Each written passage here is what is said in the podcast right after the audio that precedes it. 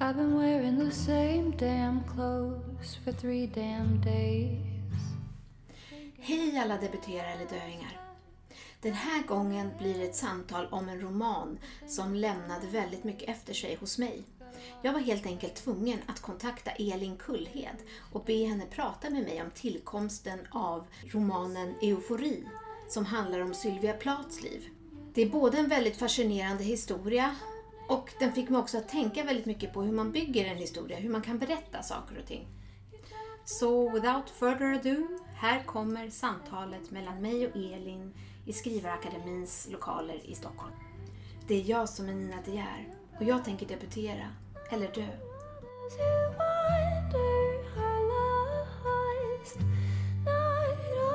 Who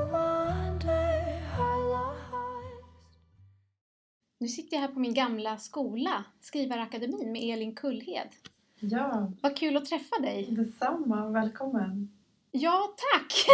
Välkommen till Debutera eller dö ska jag säga. det, Ja, precis. Du ska välkomna mig kanske. Ja, vi välkomnar varandra. Det Ja, känns vi väldigt det. omfamnande här. Verkligen. Du har börjat det här i augusti vad jag förstod. Så Mm. ganska ny huvudlärare på Exakt. Skrivarakademin. Ja, verkligen. Ja, Och du berättade att du hade liksom kommit in lite i hetluften. Ja det, men, alltså, det var ju väldigt expansivt att liksom börja på ett nytt jobb och ge ut en bok ungefär samtidigt. Ja men exakt. Du måste ju vara en väldigt poppis lärare tänker jag spontant. Att vara så här superaktuell med en bok. Ja, så går ju inte riktigt att känna av det där, liksom tänka på det själv. Men jag tror ju att de har följt liksom, och att just den här kullen, att det har varit väldigt roligt för dem att liksom på något sätt följa en författares liksom boksläpp. Det är ju inte Ja. alltid man gör det på så nära håll. På något sätt. Så de har dels kunnat här, prata med mig i klassrummet och ha mig som texthandledare och liksom kunnat lyssna på intervjuer eller läsa eller se mig i Babel till exempel. Det, det, det är säkert jätteroligt. Ja, verkligen. Det gör det ju lite mer jordnära eller Ja, uppnåeligt kanske. lite så hands-on grejen. Ja. Jag minns ju att en sak som det sades ofta när jag gick här, jag gick ju en projektlinje, det var ju så här, ja, vi vill ju att ni går här för att, så att ni ska kunna lära er att hantera de här refuserna när de kommer och arbeta om. Medan det kändes som att många kom in med så här 300 sidor som man skulle putsa och sen Ja. var det väl klart. Typ öva på följebrevet kanske. Ja. Och sen kommer man in i den här virvelvinden av en massa andra saker och allt bara Mm. pulveriseras. Du menar efter en skrivarutbildning? Ja, eller under kanske. Ja, Alltså under att det inte också. blir Just vad man tror. Nej. Och det har jag förstått att du också har, det läste jag mig till i, det kanske var en Ja. gammal intervju i tidningen Skriva. Ja, men ja. Inte det nya. Men vad konstigt, jag läste just exakt samma igår bara. Ja, för det Eh, finns på deras, som ett litet utdrag. Nej, men jag brukar faktiskt ge det som... Eller jag brukar säga det. Jag brukar vara väldigt öppen med det. Det är inte just precis det här året som du kommer att färdigställa din roman. Eh, I alla fall inte på grundåret.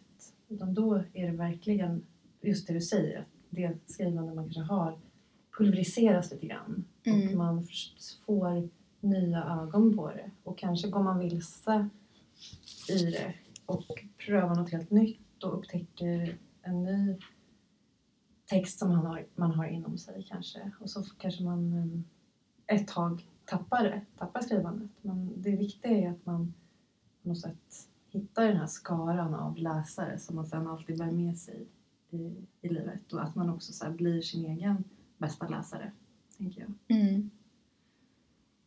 Ja, hur var Mm. din väg in då i det här sökandet, skrivandet? Du debuterade 2016. Ja, Efter var det en ungdoms... ja, Bok? en- en. Gudarna? Ja. Precis, och tio år tidigare hade jag gått min första skrivarlinje, 2006. Hade jag kommit in och jag läste, bara igår läste jag faktiskt dagboken från den tiden. Aha. Eh, och ja, det, jag var ju, det var ju liksom otroligt avgörande för att jag... Det är att gå en skrivarlinje också, att säga till sig själv så här, nu ska jag satsa på mitt skrivande. Att verkligen, det är ett sånt commitment. Liksom. Jag gör det här nu. Jag, liksom, jag karvar ut en bit av världen som ska vara min och mina texters. Um, och det var jättestort för mig. Och jag förstod liksom att det var väldigt avgörande. Eh, om, om, eh, Om man tänker på den text som jag läste.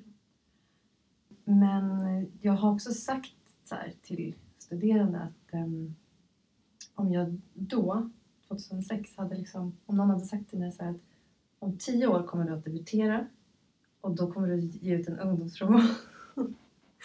då hade jag liksom sparkat dem i, i baken typ, för jag hade blivit, så här, jag hade blivit galen.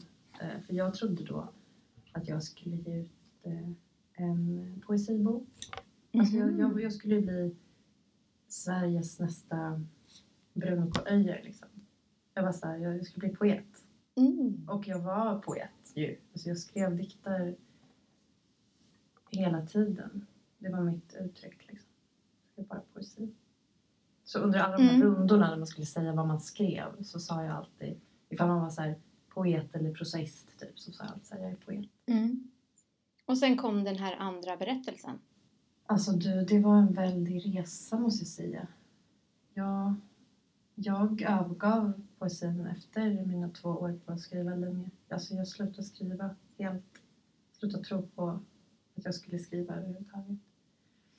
Sen fick jag barn eh, när jag var 26 år och eh, det var efter det då som jag hade en roman i mig. Det var en jag tror också att jag har berättat om det någon gång förut. Att jag hade sånt... En liksom, det var som ett startskott på något sätt för en berättelse. Alltså en, ja, just precis en berättelse, en, en prosatext. En roman. Då började det. Mm. Och sen har jag liksom inte slutat skriva prosa. Nu har det blivit två romaner, men det är ett enormt arbete liksom, bakom en roman såklart. Och nu är du ju hyperaktuell med eufori. Ja. Den här fantastiska romanen om Sylvia Plath Mm. som knockade mig fullständigt. Okej. Jag kan nästan inte prata om det för att det känns väldigt skört. Kanske också för att romanen är väldigt Mm. skör. Och Mm. den börjar vid den här tiden när hon har ett litet barn och ska föda ett nytt. Och den känslan är också väldigt alltså påtaglig för mig. Jag har också gjort det. Mm. Jag missade mitt slutseminarium här på Skrivarakademin för jag skulle föda mitt andra. Och jag kommer ihåg hela det där året att jag var lite så här arg på de här yngre studenterna som var mitt i livet Mm. och festade mycket och kunde haft såna här eh, lite mer psykedeliska skov. Så jag har inte ätit på en hel vecka, jag har bara skrivit. Och själv så Mm. kände jag att jag var fast i de här rutinerna och Mm. vårdandet och Mm. mannen skulle på någon golfresa och så här. Mm.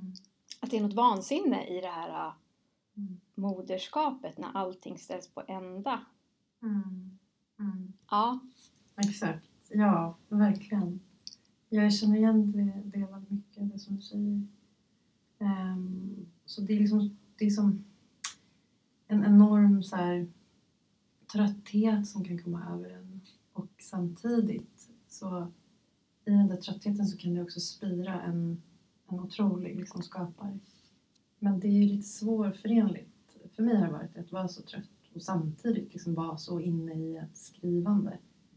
Um, Men det har ändå varit så. Det är så konstigt för att de här två romanerna jag har skrivit de har liksom båda tillkommit under just en sån småbarnsperiod som du beskriver och så har jag liksom av någon märklig liksom alltså min förläggare så här, pratar ibland om att man inte ska så här, äh, förstärka liksom konstnärsmyten och typ så här, "Ah, nu blev det väldigt mycket konstnärsmyten här så här.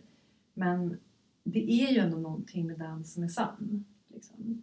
Och jag har ju under båda de här processerna råkat ha anemi, alltså blodbrist. Ah. Jag har varit så här helt anemisk och utan kraft för att jag har haft ja, järnbrist Ja. enkelt. Så här, och behövt äta järntabletter. Eh, Så det, men det är, så, det är något konstigt med det. Liksom. Att så här, varför just då och varför var det just då som jag fick det här skrivandet i mig. Men det var roliga var att jag pratade faktiskt med, med Marie Lundström efter Lundströms bokradio.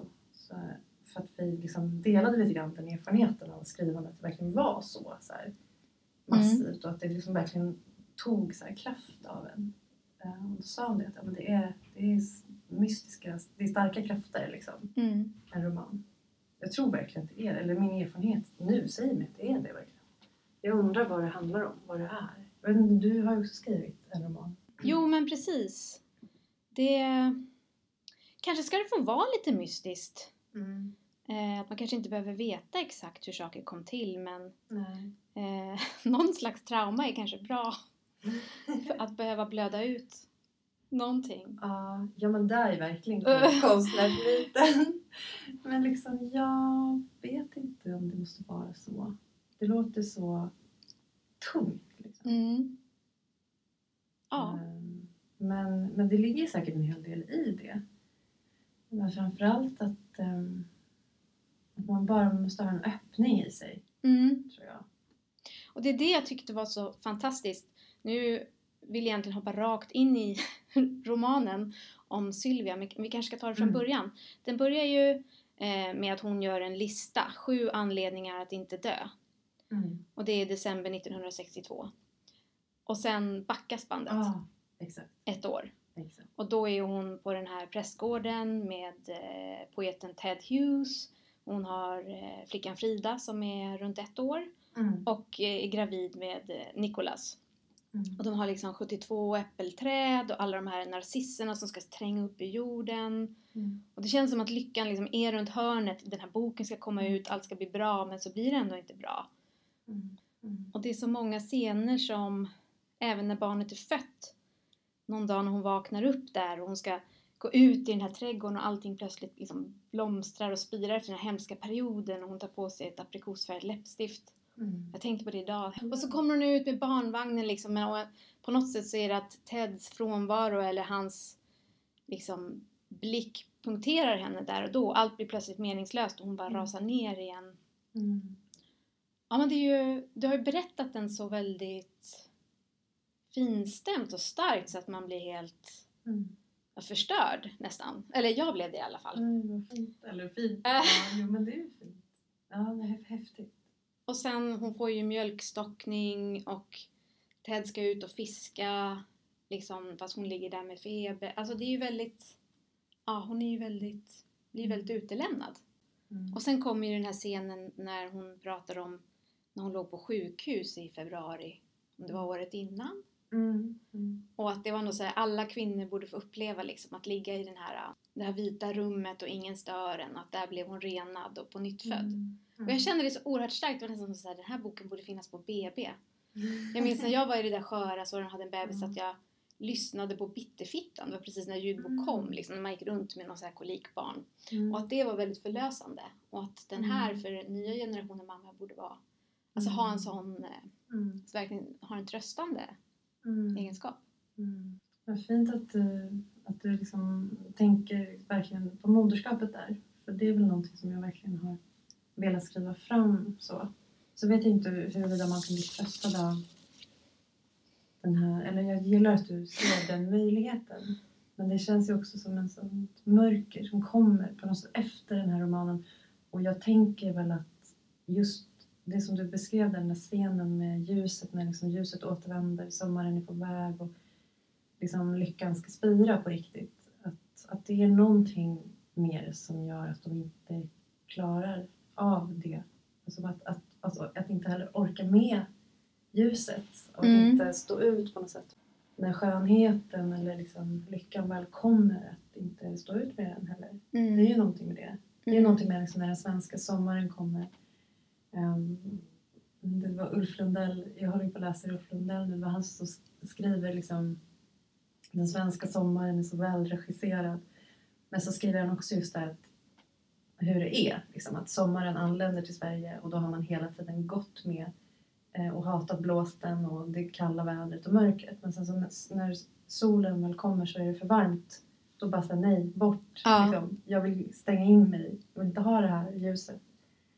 Och det är väl också en bild, på, bild av liksom hur Sylvia och Ted, så man också måste våga liksom, ha det bra, typ. Ja, Det är, inte- det är, det är faktiskt svårare än man tror. verkligen. Ja. Mm. Och eh, faktiskt så hette ju mitt, min text, min, min arbetstitel, alltså min inskrivningstext till eufori hette ju Varför är vi inte i paradiset? Alltså, ehm, den hette flera saker men en av dem hette det. Och det är ju Anja Delunds fråga. hon skriver i, den, i sina dikter. Mm. Varför är vi inte i paradiset? Liksom att Sylvia och Ted bara så här, de har uppnått sin dröm men de står inte ut när den väl liksom är förverkligad. Mm. Men det låter, alltså man får ju ändå känslan av att det måste vara väldigt svårt att leva med två kreativa människor som Mm. behöver det här spacet och gå in i något, någonting. Mm. Och de här två små barnen. Mm. Jag tyckte det var svårt fast jag har varit den enda som har försökt skriva i vår familj. Mm. Mm. Liksom att det ändå är en kamp. Jag kan inte, Mm. om jag också hade en poetman. Det är nog Ja. väldigt speciellt eh, och, och en av ingångarna till att jag liksom kunde föreställa mig Sylvia och Ted var ju för att jag just liksom själv är i ett så, så kallat ja, konstnärsäktenskap. Mm. Liksom, min man skriver och vi, det är liksom en, en jättestor del av vår relation. Mm. Ehm, och jag kan inte tänka mig någonting annat. Nej. Mm, Det är ju eh, en jättestark del av kärleken. Liksom. Ehm, men det är såklart att det är väldigt ehm, speciellt och jag vill liksom undersöka det på något sätt. Vad, ehm, vad konstnärskap innebär och vad, vad det gör med en människa också. Att vara konstnär. Att, eh, och vem kan vara det och vem kan ehm, um, Ted liksom som på något sätt är den som har kom, kommit längst med sitt författarskap där. Eh, för att Sylvia också har hjälpt honom med det. Um, och Ted försöker också så här, tala om för folk i grannskapet eh, att ja, men Sylvia skriver, Sylvia är poet också. Och folk blir så här, va? Är hon? Det är, inte, det är kanske inte speciellt med i boken men, Mm. att det var så i liksom verkligheten.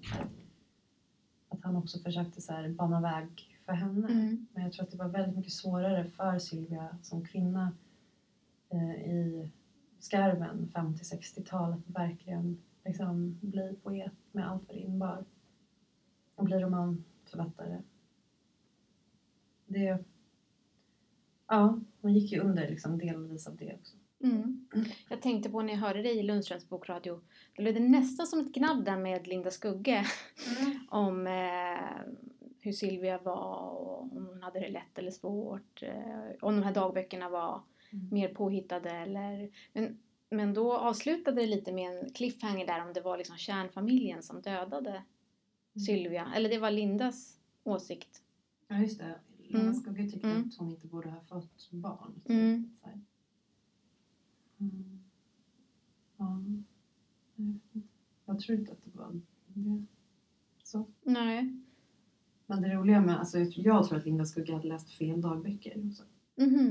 Eh, för hon antydde det att hon hade läst dagböckerna på typ 90-talet, att hon upptäckte Sylvia Plath då. Och då var ju dagböckerna mycket mer, alltså den helt osensurerade utgåvan av Sylvia Plaths dagböcker, Ah, okej. kom ut först 00, eller på svenska i alla fall 2003. Alltså att det var precis i början av 00-talet som de kom. Mm. Eh, Och in dessförinnan hade hon ju varit just bara lycklig. För att det var så Silvias mamma ville liksom alltid framställa. Ja. Så läser man de här brev hem eh, som är redigerade av mamman. Då är det liksom, då är allt det, det hemska typ borta liksom. Ja. Gud vad speciellt Ja. att de fick den här makten att redigera verkligen. hennes ord. Verkligen. Både mamman och maken då. Mm. Just eftersom den här lyckan också så bar på ett så starkt mörker. Liksom. Ja. Det fanns en rekyl hela tiden i bakgrunden. Ja. Men var det dagböckerna som var din ingång Mm. till Sylvia? Mm. Precis. Och sen romanen. Hur, hur liksom fortsatte det här på något sätt i ditt huvud? Ehm, dagböckerna. Ja, eller hennes, hon som karaktär. Att hon, Mm. För det, det känns ju som att du leder in mig rakt i henne. Även om jag förstår att det här är fiktivt. Mm. Och att du har liksom en konstnärlig frihet. Så är det ju väldigt, Mm. det är så extremt liksom förkroppsligat. Och, Mm. Mm. Alltså det lustiga är att Sylvia Plath har ju följt med mig hela liksom, vägen sen jag upptäckte henne. Alltså, det låter ju liksom... För mig är det liksom konstigt nu när jag, när jag har skrivit den här romanen. När jag liksom går tillbaka till mina dagböcker och verkligen ser... Ja, men jag nämnde ju att jag läste bara igår hur det var när jag kom in på Biskopsörnö. Och jag liksom ägnar en hel sida. Och då, då börjar jag liksom... Då är jag 22 eller 23 år gammal och skriver verkligen så här... ehm, jag ska göra det som Sylvia Plath inte fick, typ. Alltså, jag, det, Mm. jag refererade henne hela jävla tiden. Alltså, i min, alltså, alltså, under hela liksom, mitt dagboksskrivande på något sätt. Från att jag upptäckte henne. Eh, ja, för att Sylvia Plath kom ju inte in då på den där skrivarskolan. Ah, När hon fick sitt sammanbrott där. Att hon inte kom in. men hur gammal var hon då? Jag var van mm, 20 tror jag. Ja, så det var långt innan Mm. eh, äktenskap och barn. Ja. Ja, Men så att jag har verkligen, jag tror jag har sagt det också, att jag har liksom en känsla verkligen för vem Sylvia Plath var. Den var ju så stark när jag liksom upptäckte henne och den har på något sätt funnits med. Jag tänker på den här, ja, jag vet inte om man kan säga identifikation, det låter kanske lite förenklat men det är lätt på något sätt att tro det ändå, att du Mm. har, liksom, när du har levt in i henne. Jag tänkte på det här hur du själv har hanterat kampen om skrivtid. Alltså Mm. dagar med plikter där man inte får skriva skiten ur sig. Som är en mening då i. Sylvias tankar i din bok. Mm. Eller är det det du gör det som hon inte kunde, att du kan balansera det där? Ja, men alltså, det är någonting med kompromisslöshet, tänker jag. Att, så här, att om man vill ta sig tid att skriva och verkligen liksom bli en skrivande person, bli författare, att man behöver ha en slags... ehm, man kan inte kompromissa liksom, med det. Och det är väl framförallt det. Alltså, jag har ju haft massa tid för skrivande och så. Liksom. Men... ehm, Men till exempel i boken då så är det ju Ja. så att Ted han verkar inte ha några problem att skriva om det är lite rörelse Mm. eller ljud omkring sig. Och det är en scen där i början när Sylvia har varit ute och cyklat och så kommer hon hem och så visar det sig att då har Ted Mm. skrivit och det blir, hon blir nästan provocerad för det här skulle ju vara hennes Mm. stund. Och sen så märker hon ju ändå på Frida att hon känns lite klängig ungefär som att hon har varit ensam och då måste hon ändå liksom göra en insats nu. Mm. Mm. Nej, men det där kommer ju liksom direkt från en slags upplevelse av ehm, att vara mamma. Liksom. Mm. Att jag känner att barnen projicerar så mycket av sitt närhetsbehov och sin, um, sina känslor och eh, uttrycksbehov. Och liksom all uppmärksamhet ska på något sätt komma från mig. Alltså så här, om inte Mm. jag har total uppmärksamhet liksom, på dem så blir det jobbigt för dem. Ehm, och det, så kan jag känna, liksom, även om det är så att vi såklart har ett jämställt föräldraskap och liksom delar på allt och så här, som man ju gör i, i Sverige idag. Så är det liksom en existentiell dimension för mig som ser annorlunda ut. Ehm, och den är svår, den, den är svår att dela med när det kommer till skrivandet. Mm. För där krävs ju att den som skriver har sin uppmärksamhet på något helt annat ställe. Mm. På romanen, på texterna. Jag var ju tvungen att läsa så otroligt mycket göra otroligt mycket research för det här skrivandet. Och jag var ju nergrottad. Liksom. Det finns ju hur många bilder på mig som helst där jag bara ligger i en, så här, bland en hög av Sylvia böcker och um, ja, biografier och allt möjligt. Liksom. Gud vad härligt det lå- låter. Ja, det är härligt. Mm. Det måste man ju kunna få säga att det faktiskt också är härligt. Ja. Ja. Men det, det är liksom... Det är ibland också det där, i det där härliga så är det också att det inte finns något val på något sätt också. För Mm. att jag, nu hade jag liksom gett mig i kast med den här texten. Nu var jag, nu var jag djupt inne i den. Nu var jag tvungen att um, ta den i mål. Det är liksom också man... man sätter sig i stånd att göra någonting och sen så börjar man göra det och sen så var det som att jag bara ville um, ta den ända längst fram, verkligen, den här texten. Och det har ju också, det kräver ju verkligen sitt. Så det blir ju också ett arbete, alltså det är ju härligt men det det är också en sån här illusion att det bara ska vara så härligt att skriva också. Det, det är ett arbete, alltså, och arbeten kan ju vara lustfyllda också. Och liksom passionsdrivna men sen är det också ett enormt gnet verkligen. Tänker jag. Med texten. Och, mm, och det ska man ju också ha på något sätt en reserv för.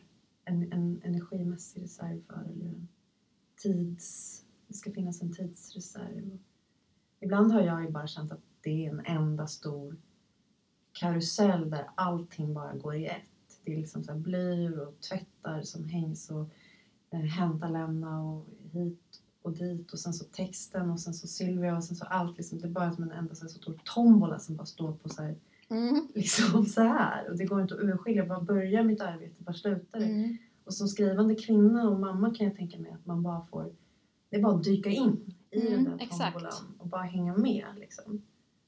Och Mm. bara låta sig kastas runt i alla de här. Och jag tror kvinnor, kvinnor som skriver också är experter på att bara skriva med ena hjärnhalvan och typ så här fixa massa barntårar med den andra hjärnhalvan Mm. och greja in en grej. För, och, och där kan jag känna släktskap med Sylvia Plath.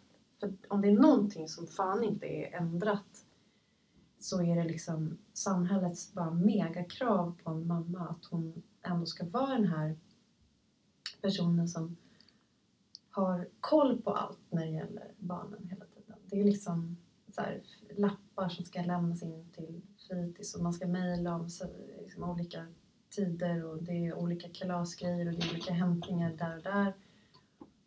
Uh, och jag var i det väldigt mycket eftersom jag, ja, jag arbetade liksom deltid som också många kvinnor gör.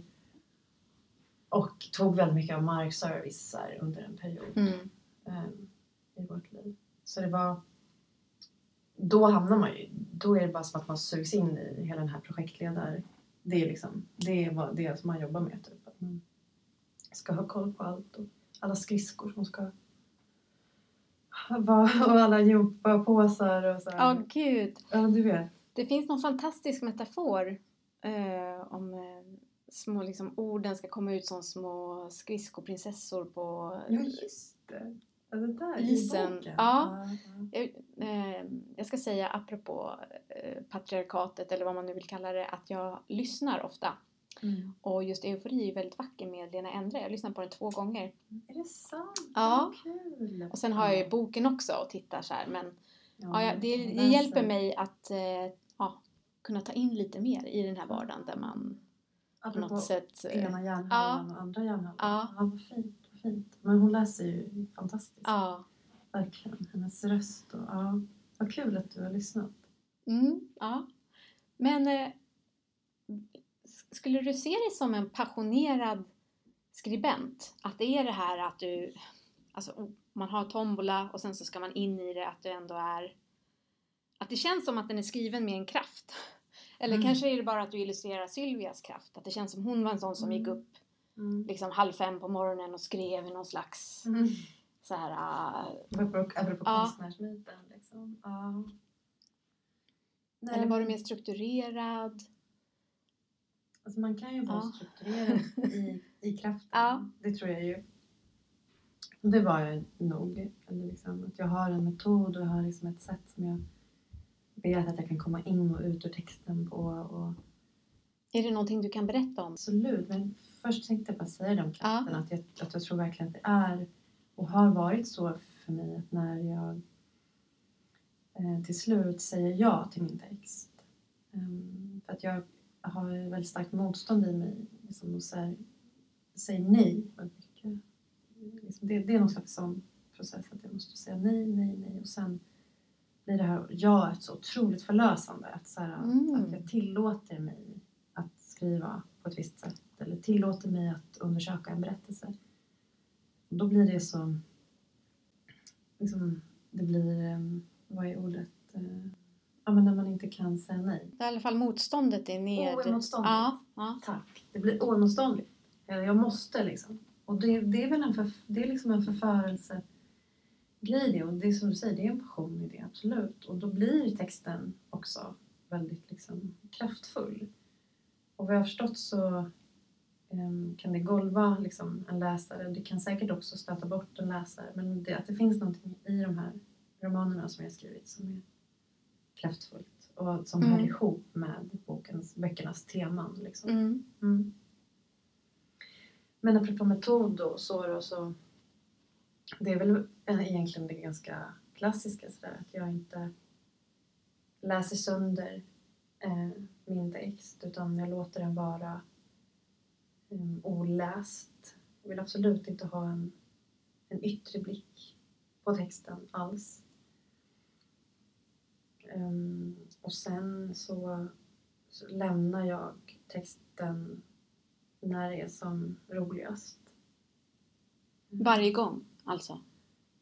Det blir, det, jag tror att det faller sig ganska naturligt när jag gör det. Men att mm. jag märker det att jag, kan liksom slu, jag vill sluta på topp. Jag vill inte gärna liksom skriva sönder en scen eller liksom hålla på bara för att jag fortfarande har skrivtid. Nej, utan då liksom, jag vill sluta på det. Och sen kan man liksom gå tillbaka till det där då som var så pass kärnfullt eller lustfullt, lustfyllt mm. och bara oj, just det, så kan man börja där igen. Liksom.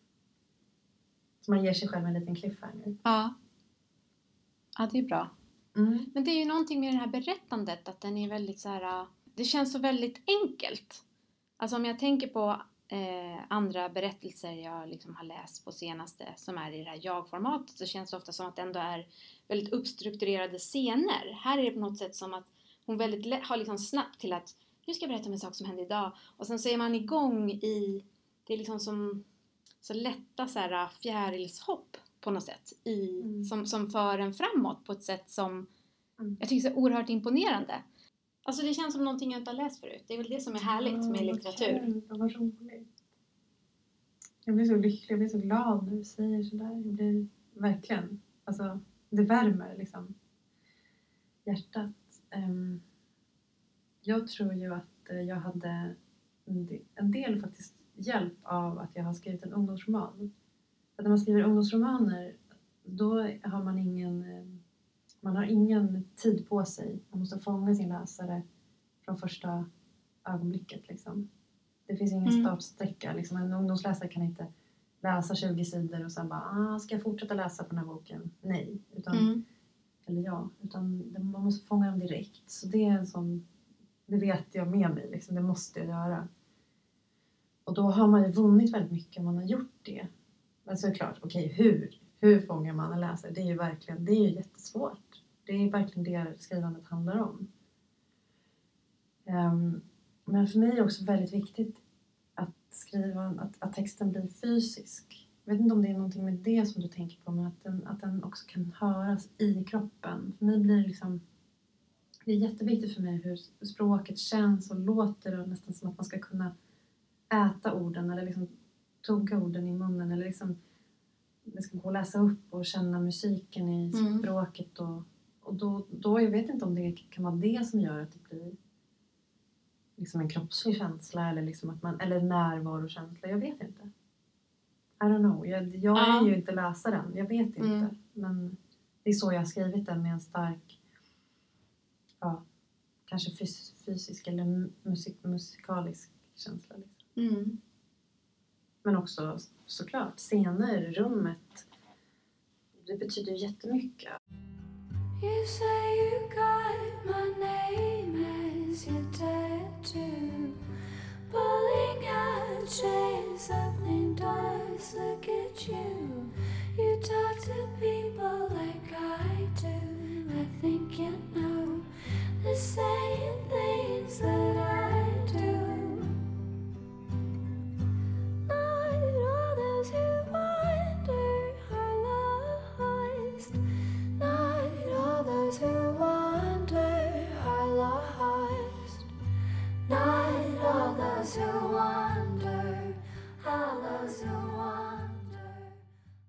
Hur ser du själv på det här med att man kan ha massa förväntningar på att allt ska bli bra när bara boken är skriven eller när den kommer ut i världen? Gud. Om du tänker själv då på ditt författarskap? Ja. Nej, men alltså jag har ju... Jag älskar ju en av Sylvias rader ur dagboken som lyder typ så här... Um, hon blev liksom refuserad och så skriver hon att um, det, imagin det imaginära förskottet som jag redan har gjort av med. Typ. Alltså hon, mm. hon, har, hon har liksom in, inbillat sig, eller sett framför sig att hon skulle få pengar för den här boken så har hon i huvudet redan gjort, gjort av med, sig, med Ja. de där pengarna. Liksom. Så har det varit, varit verkligen för mig. Eh, ända sedan jag var i 20-årsåldern att jag hela tiden tänkte så här, ja men snart kommer jag få en bok antagen och då kommer jag få pengar. Typ. Alltså Mm. det, så var det liksom jämt. Ehm, och de där böckerna som blir antagna, de är så otroligt få. Om man tänker på hur många böcker, om jag tänker på hur många böcker jag har skrivit liksom, och färdigställt och liksom skickat in till förlag. Det har blivit hur många som helst under åren. Ehm, Så att jag hade nog verkligen en sån föreställning när jag debuterade. Att så här, nu kommer boken ut och då blir allting bra. Typ. Det, alltid, det, är Mm. allt jag hade, det var allt jag hade drömt om. Men det är liksom en Mm. falsk bild. Så det har ingenting med, med verkligheten att göra. Liksom. Det är verkligen en falsk bild.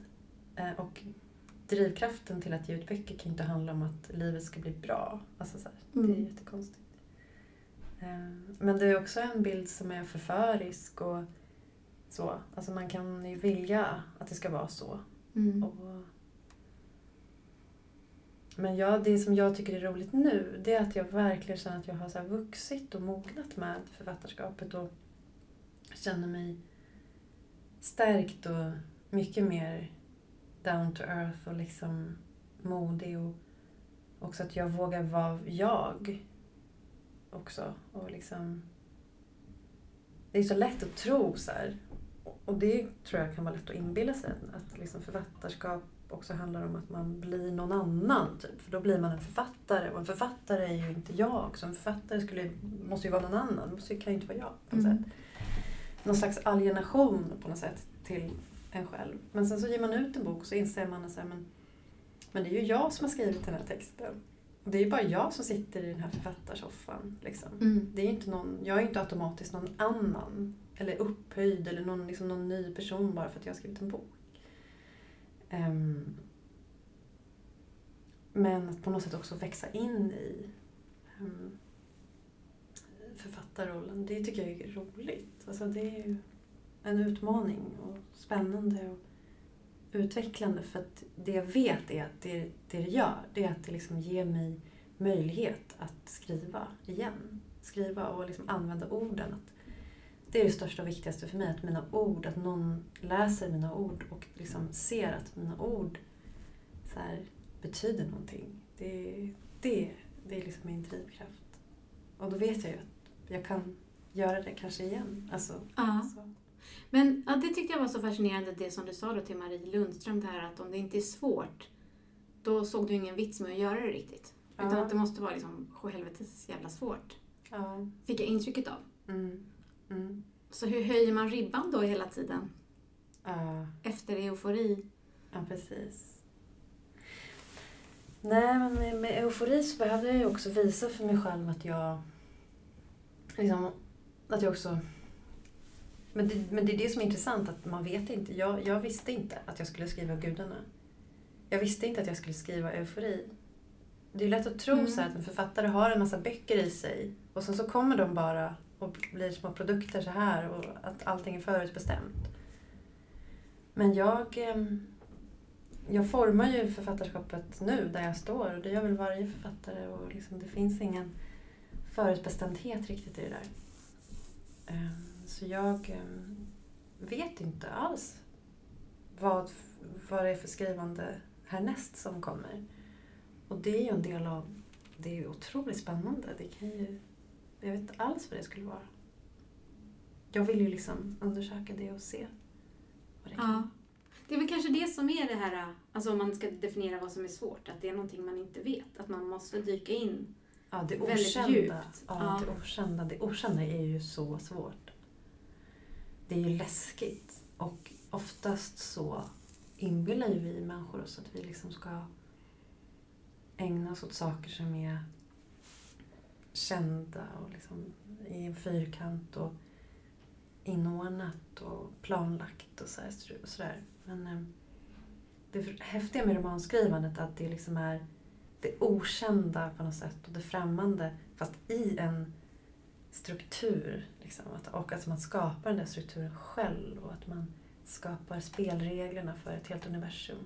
Det är det som är så otroligt häftigt. Men det är väldigt svårt och det tar mycket kraft av en. Så ja, det är min upplevelse. Men sen så kanske, jag hoppas ju verkligen att jag har lärt mig um, en hel del om det här och de här processerna och skrivandet så att jag liksom också ska kunna casha in lite på att jag har gjort det några gånger och så här, mm. att så här, man måste inte uppfinna liksom, eller det kanske man måste, det kanske bara är en inbildning, man kanske måste uppfinna liksom hjulet varje gång, varje ny roman är en helt ny, ett nytt universum liksom att skapa. Det kanske är så. Många säger ju att det inte blir lättare. Uh. Men kanske vill jag ändå tro att man på något sätt kanske lättare att hitta ingången i den här tombolan, eller vad man ska säga. Att mm. i alla fall grabba tag i någonting kanske. Ja, säkert. Att, alltså, eller få mer så här, kontaktytor, typ som trampdyner liksom. Man kan hugga mm. fast mm. i någonting. Mm. Så kan det säkert ja. vara. Hoppas verkligen det.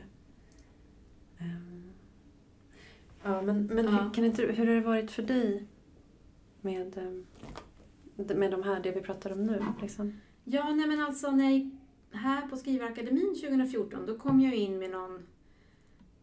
alltså, det var typ en klimatdystopi som var så här evighetslång, liksom med världsbygge och moderskap och det var väldigt mycket så olika rörliga delar. Men då som, man, som jag var då var jag väldigt liksom, ja, det var liksom det där är och jag skulle mm. bara putsa den på något sätt. Eh, och sen hamnar man i en klass liksom med många andra, ja, liksom ingångar och jag kände mig ganska snabbt som väldigt så klassens dork, liksom någon slags mm. science fiction-nörd. eh, och det är inte det jag kommer debutera med heller, utan nu Nej. sju år senare så är det någon slags mm. drömsk roman om mm. en separation och en återupprättelse på något sätt. Ja, vad spännande. Vad fint. Men, eh, så det blev också något helt annat? Ja, någonting helt annat. Ja. Något extremt annat. Men jag tror ju ändå absolut att, eller jag vill i alla fall intala mig att jag lärde mig någonting av allt det där andra ja. berättandet och experimenterandet och, ja, och det här. Ja, exakt. För att också våga och på något sätt bara, bara fortsätta. Så som du har gjort. Jag tänker att det är liksom den ultimata liksom på något sätt vägen till debuten. Att bara fortsätta och inte heller rädas att det där projektet eventuellt vittrar sönder eller liksom blir något helt annat. Utan bara, nej, jag ska upp på den här hästen igen och jag ska köra, jag ska fortsätta. Det verkar ju mm. vara precis så som du har gjort. Ja. Jag tror väl att det fanns liksom ingen annan väg för mig. Alltså jag skulle inte kunna sluta kanske. Nej. Eller som tur är har jag i alla fall inte. Nej. Det kanske är förmätet att säga. Det finns ju massor med olika anledningar att folk måste sluta eller man måste jobba på ett annat sätt så man kanske inte får tiden. Jo, ja. så är det ju. Men, men också så att um, en, om man har ett roman, en romantext som pockar på en så tar man sig ju också tid. Mm. Jag, jag tror ju inte på det där med tid, att det inte skulle finnas på något sätt. Det är klart om jag var så hjärnkirurg och var liksom hade en massa jour och att det skulle vara kanske svårt. Men även då skulle jag säkert kunna skriva i huvudet en del. Tror du inte? Mm. Alltså så att, jo. att ett skrivande liksom... Den, den som verkligen vill ro ett projekt i hand med, när det gäller text gör det. På sätt. Mm. Tror, ja, det är det. bara att göra det. Jag såg en en tjej som la upp en post häromdagen som har lyssnat på podden som sa att liksom det bästa råd hon har fått genom alla liksom tider det var, jag intervjuade Fredrik Backman och mm. då hade han bara sagt så här, skriv klart boken, det är det enda. Ja. Liksom, att många är så ska jag ha agent, ska jag, hur ska jag? Ja, jag vet, Utan jag vet, jag vet. det är bara att skriv klart boken. Exakt, ja. och det är det enklaste rådet egentligen. Det är det absolut mm. mest basic rådet, men det är precis det som är själva grejen. Att också att förlagen vill inte ha en massa halvfärdiga projekt eller en massa synopsisar hit och dit. Eller så här, jag har skrivit det här och det här och det här. Utan det är bara, man vill ha en färdig bok. That's it liksom. Mm. Ja. Sen är väl det kanske att man inte riktigt vet vad som är en färdig bok. Alltså när man håller på, att det är ett sökande. Mm. Jag tänker på i alla fall de manus jag skrivit tidigare. Att Mm. de har kanske haft en början, mitten och ett slut men har det varit Mm. på något sätt engagerande? Kanske inte. Mm. Att det är också liksom att man måste borra ner sig i vad det är det egentligen handlar om. Mm. Men även om man skickar in de där färdiga böckerna och de sen blir refuserade så är det liksom ändå ett viktigt meddelande till en. Så här, nej men det där höll inte, eller det där nådde inte fram till läsaren. Men att då liksom sätta sig igen och börja på liksom nästa och nästa och nästa sådär, tills det blir Mm. bok. Det är, ju liksom, det är väl där man på något sätt faller för att man pallar inte det. Ofta. Alltså, det är jättejobbigt att hålla på med det där. Men det är ändå, Mm. ändå värt. Det är värt det. Det är ändå värt det. Ja, ja verkligen. Jag tycker det. Mm. Ehm, men visst, det är klart att det skulle vara grymt att vara en sån författare som bara ja, men så här, skriver 30 sidor, skickar det till sin förläggare och får ett ko- kontrakt så på en gång. Alltså det är, vissa, för vissa är det ju verkligen så. Och det är liksom så här, I'm gonna, jag ska undersöka vad, vad det är, vad, vad skillnaden är mellan de författare som har det så. Ja, det är ett mord kanske som... Va? Ja men alltså det är ju oftast någon, någon slags spännings... Aha, genre du- då, ja, ja, tänker menar- jag. När det blir sådär så. snabbt. Eh, Ja, men alltså jag tycker, Mm. jag tycker att det är såklart vem... Man måste ju på något sätt som författare ha visat så här att jag kan skriva. Det är verkligen så. mm. För um, förlagen och... ehm, och vet förläggaren det liksom, och känner till sin författares process då tänker jag att det finns en trygghet. Ja, men jag vet att den här författaren levererar 300 sidor. Jag behöver se att 30 sidor sitter jävligt tajt. Liksom. Ehm, och sen så finns det säkert författare som man inte kan veta det med. Och då Mm. ser det väl ut på ett annat sätt. Mm. Ja, nej, det är väldigt spännande det där med olika vägar till böckerna. Verkligen. Ja. Vad säger du till dina studenter? Vad brukar du... Hur peppar du dem? Ehm, ja, men det är ju, de är ju inte svårpeppade alls. För de är liksom, de bara suger i sig allt verkligen. Allt som man, liksom, allt vi läser, allt vi diskuterar, allt vi så här.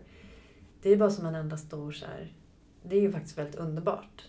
Det är, liksom, det är ju så många kloka tankar hela tiden och det är så många texter som kommer till, som blir skrivna i klassrummet men som man också läser, alltså befintliga Mm. här, texter och pratar om dem.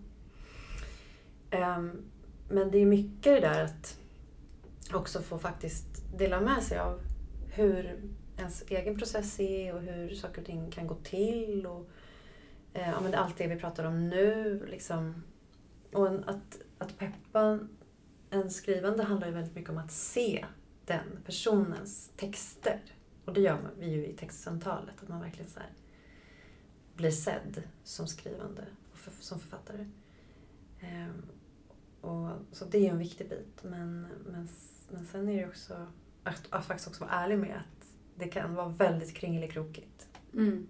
Så att jag, jag är väldigt så att jag så här, ehm, är, ja, men är öppen med det. Att man måste hitta sin egen väg verkligen. Och jobba väldigt hårt för det. Du, vet ju allt Ja. om det. Ja, Eller hur? ja, jag förstår. Det är liksom ingen idé att Mm. sälja en, en, ja, men liksom en falsk dröm heller. Men sen måste ju också skrivandet få vara en dröm. Mm. Och romanen tänker jag verkligen också är en, en dröm. Att man drömmer om att skriva en roman. Men sen blir det en verklighet. Det är också väldigt så här, apropå det där som jag sa Mm. till dig om att Sylvia och, och Ted inte kanske stod ut med ljuset. Eller så stod ut med att det blev bra. Eller att de hade uppnått sin dröm. Så är det ju också någonting med det där att det faktiskt är liksom våldsamt att följa sin dröm och att förverkliga sin dröm. Och att om då en roman är en stor dröm så kan ju det vara en, en också en fasansfull kraft. Liksom att shit, jag har verkligen gett ut en roman här. och det här blir verklighet och så här blev det det man, man ska ju inte bara så här, ha sitt fläsk eller ha liksom på något sätt kraft nog i sig att klara av själva skrivandeprocessen. Man ska ju också ha på något sätt kraft nog att klara av det där. Um, jag tycker inte att det är en easy peasy grej. Verkligen inte. Det är en jättestor och omtumlande sak för mig i alla fall. Att ge ut en bok. En prövning också. Um, att egot får liksom sola sig också och bara mm. så här få på något sätt känna sig tryggt för ett litet tag. Men sen så är det någonting som är förrädiskt med det där och så måste man bara så här, hålla på och bara nej, men dra ner sig själv på jorden och bara men det är bara en bok eller liksom att hitta ett bra liksom, sätt och ett lugnt och tryggt sätt att ge ut en bok på. Det är, ett, det är, det är bra att kunna ha det. Ja. Ha lite kul, ha lite skoj också. Inte ta sig själv på alldeles för stort allvar. Fina ord av dig, Elin Kulle. Det var jättekul att du var med. Jag känner mig lite starstruck. Jag sitter bara och så här ler och tittar på dig så här, oh. Det är så roligt att prata med dig. Ja. Jättekul. Tack för att jag fick vara med. Ja, det var jättekul.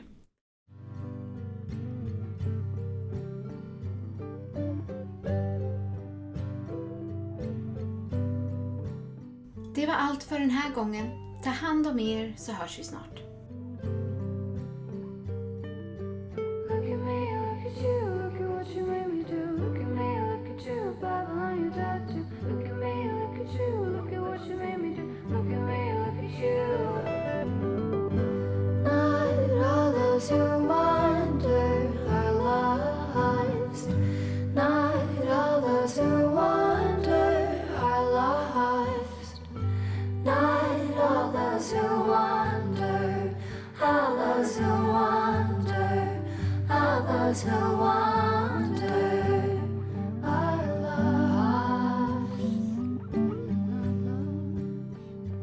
wonder